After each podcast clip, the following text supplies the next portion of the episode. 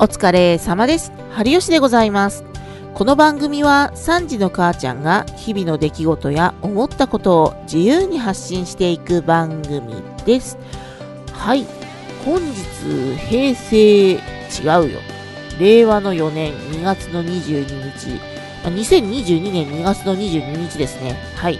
今日はですね、猫界がざわめくにゃんにゃんの日でございます。そしてね、我が長男の誕生日でもあります。はい。えっとですね、うちの長男は平成22年2月の22日生まれのスーパーニャンニャンの日に生まれてきました。はい。まあ、今日はちょっとね、長男の生まれた時の話をね、ちょこっとしていきたいなと思います。長男はですね、もともと、まあ、予定日がですね、2月の27日だったんですね。で、まあ、生まれ年がね、平成22年ということに気づきまして、はい。あの、特に狙ってたわけじゃないんですよ。たまたま、本当にたまたまで、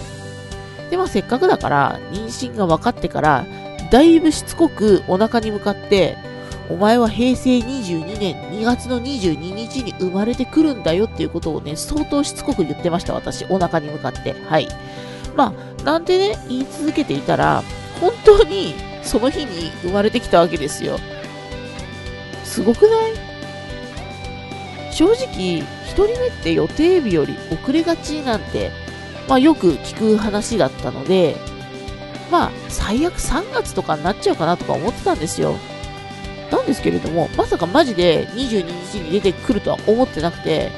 あの、まあ私もびっくりみたいな。まあ、言ってみるもんですよね。言うだけはただですからね。言うだけはただって言うなんてね。はい。で、まあそして長男ね、本日、12歳になりました。はい。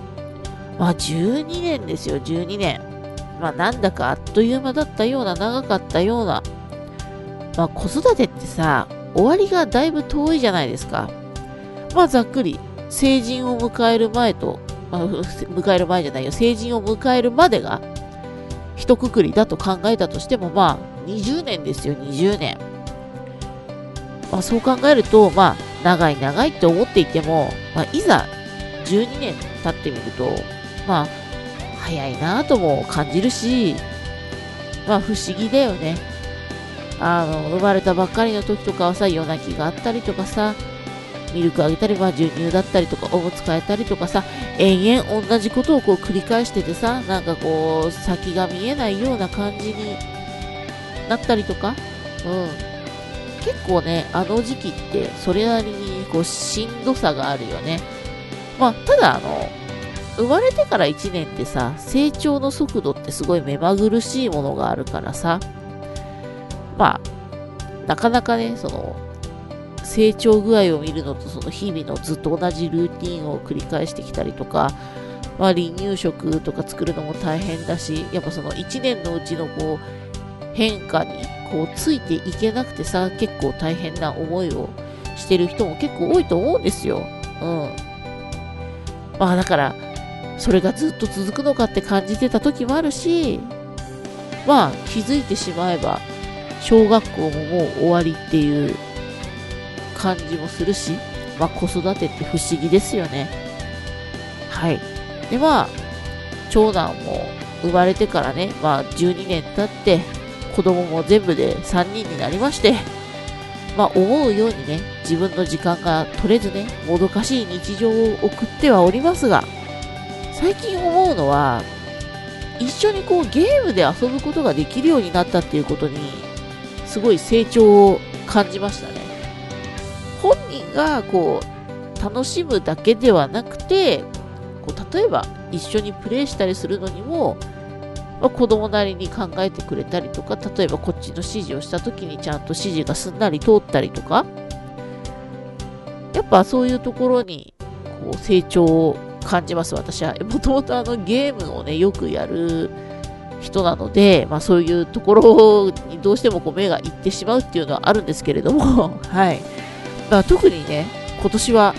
モンハンライズだったりとか、ポケモンユナイトだったりとか、